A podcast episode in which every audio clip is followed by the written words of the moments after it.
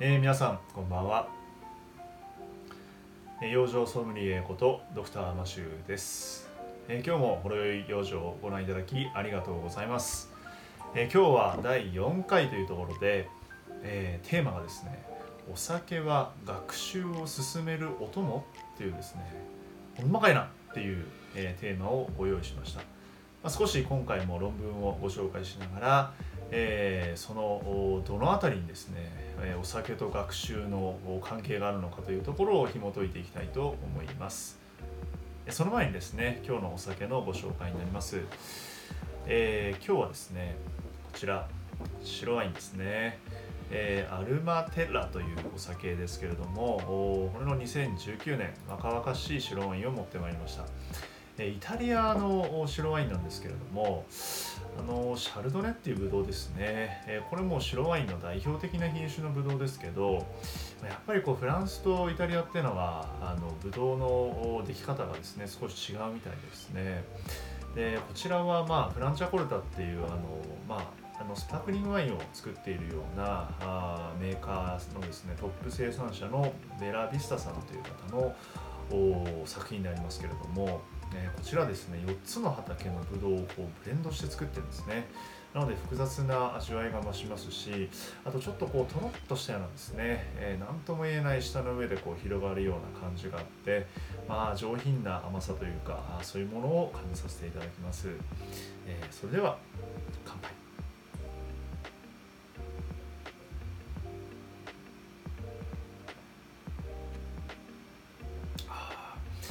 もう少し常温に近くしてもね美味しく飲めますね。白ワインって美味しいやつは少し温度高めに飲んだ方が美味しいこともありますね、えー、さてそれでは今日の本題に入ってまいります。クイズいきましょう、えー、次のうちお酒を飲んだ時に上がるかもしれないものはどれか。いきますよ。1番集中力。2番クリエイティブな作業の効率。3番記憶力。どれだと思いますか？はい。じゃあ、えーと、答えを順々にですね、えー、ご紹介してまいります。まず飲酒と集中力ですね、えー、これはですねどんな研究見ても落ちるとしか書いてないです、えー、1番選んだ方残念でした。えー、例えばですね血中アルコール濃度とパフォーマンス作業のパフォーマンスの効率っていうのを調べた研究があります。血中アルコール濃度が0.01%上がるごとにパフォーマンスが約1.2%下がったというふうに言われています、まあ、そんなこと言われてもね具体的にどのぐらい飲んだらどうなるんだって知りたいですよね。で大体ですね純アルコールで 20g まあこれあのこの前紹介した1単位ってやつですね。えビールで言えば 500ml ワインで言えば2杯ぐらい、えこれぐらいを飲むと、え呼気中のアルコール濃度は 0.2mg パーリットルになるそうです。血中のアルコール濃度は約倍ですね、え 0.4mg パーリットルになるそうです。ということはですよ、えー、血中アルコール濃度があ0.4%になった時には、えー、パフォーマンスがですね約半分になる、まあ、このままねこのままの直線でいくと約半分になってしまう、まあ、そういうふうな研究結果が出てるわけですね、えー、ですので、えー、やはりですねこう缶ビール1杯飲んだ後に、えー、よっしゃ運転だっていうのは、まあ、これはありえない話だということになります、えちなみにですねお酒だけが悪いっていうわけでは実はなくてまあ、僕らあの当直とかもするわけですけれども、まあ、翌日も働かざるを得ないことはあります。でそうした時に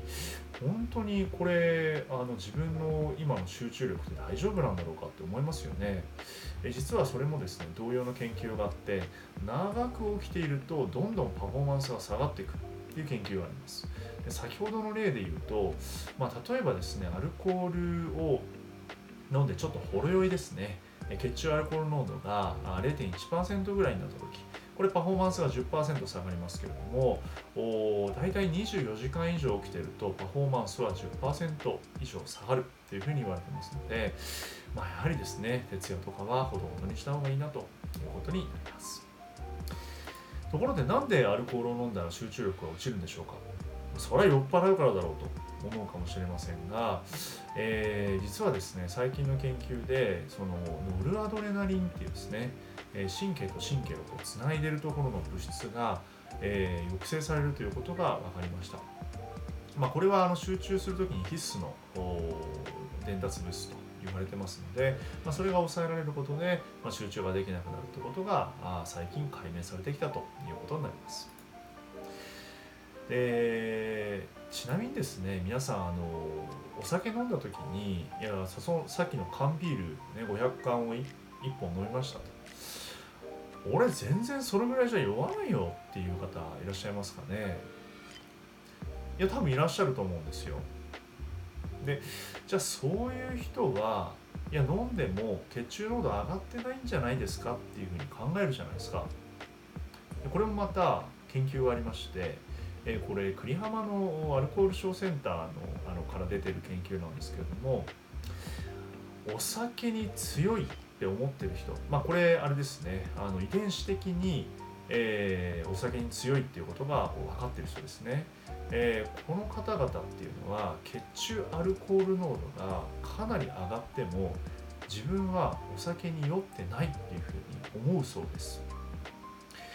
まあ、あのお酒に弱いと思ってる人はあの血中アルコール濃度が上がるとどんどんどんどん自分が酔ってるってなるから、まあ、それは何て言うんですかね自分の実感とアルコールの血中濃度が大体合ってるっていう人になるんですけどもお酒に強い人は実はあの自分をこう何て言うんですかねちゃんと見れていないというか実はそっちの方が危ないというふうな研究結果もあります。まあ、ですのでですね自分がお酒に強いと思ってても夢夢お酒を飲んで車を運転するってことはしないようにしてください。ねえー、次の研究ですけれどもそのお酒とクリエイティブなあタスク作業っていうのはどういう関係なんでしょう？まあ、これもね諸説あるんですけれども一つ研究がありまして若い人ですね20歳から30歳ぐらいまでの男性この40人をですね20人ずつに分けました。でアルコール飲んだグループ、ね、それとそうでないグループっていうのに分けました。でそうすると、まあ、ちなみにこのアルコール飲んだグループってなんかウォッカをこうなんかジュースに混ぜたらしいんですけども、まあね、あんまりウォッカって日本じゃ飲まないですよね。でまあとにかくそれで人を酔わせてみたと。ていうところで、まあ、このねこの研究で使うそのクリエイティブなタスクって何なんだっていうことなんですけれどもこれなんかパソコンの画面にこうなんか言葉の問題を映し出してでこう1分制限時間内で、えー、その答えをこう入力させるってやつだったんですね。でその正解の数っていうのはさこ飲んだ人飲まなかった人の間で違いはなかったんだけれども実はあのアルコール摂取したグループの方がですね答えがパーンって答えるのが早かったねそれからあのその答えの内容がちょっとこうなんかあの洞察に飛んだっていうね表現をされてましたけども少し何て言うんですかねこう考えた後のあるようなそういうふうなあの答えが用意されたらしいんですね。まあ、必ずしもそうはならないと思いますけれども、まあ、こうやってこう飲みながらコミュニケーションする、ね、そういう時の方がこうあの飲みニケーションみたいな感じでえー、少しクリエイティブなアイデアが出たっていう経験がある方もいらっしゃるかもしれないね。ということになります。じゃあもう一個いっちゃいますかね。はい。僕も少しクリエイティブになったような気がします、えー、それでは、えー、もう一つのね研究をご紹介しますけれどもこちらお酒と記憶力です。酒飲んだら記憶力が落ちるやんとと思いますよね。でねこれがまた反対っていう実験が2017年に出たんですね。でこれはね18歳から57歳まで。でこれ母国語は英語の方々を対象にしてえ、90人ぐらいの方々ですね集まっていただいて自宅で、え、英単語のですね、え、この記憶の練習をしてもらったと。で、まあ、それがちゃんと覚えられてるかどうかっていうところを試験したんですね、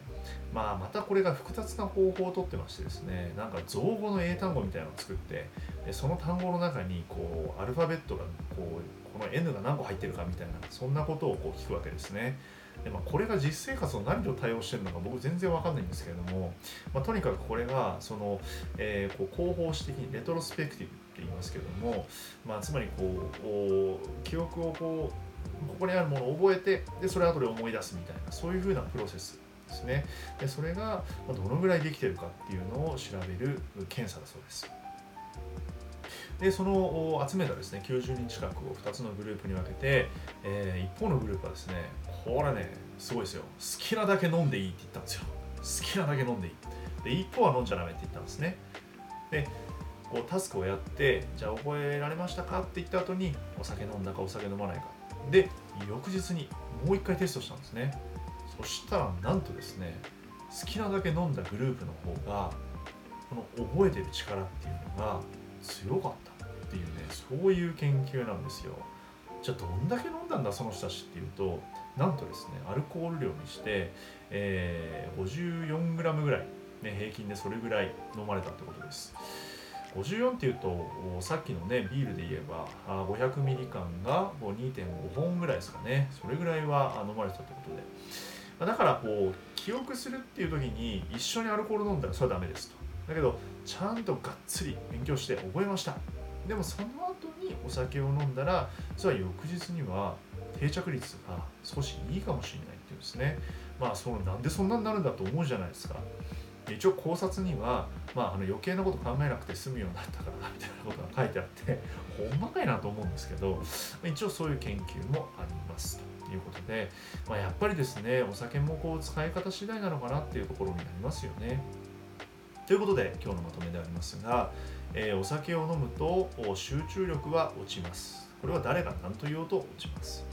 えー、さらに言えば俺は酔ってない言ってる人が実は一番危ないですね。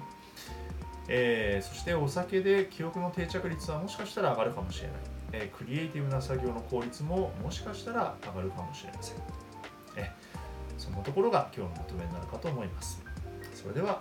え、皆さんも良い夜をお過ごしください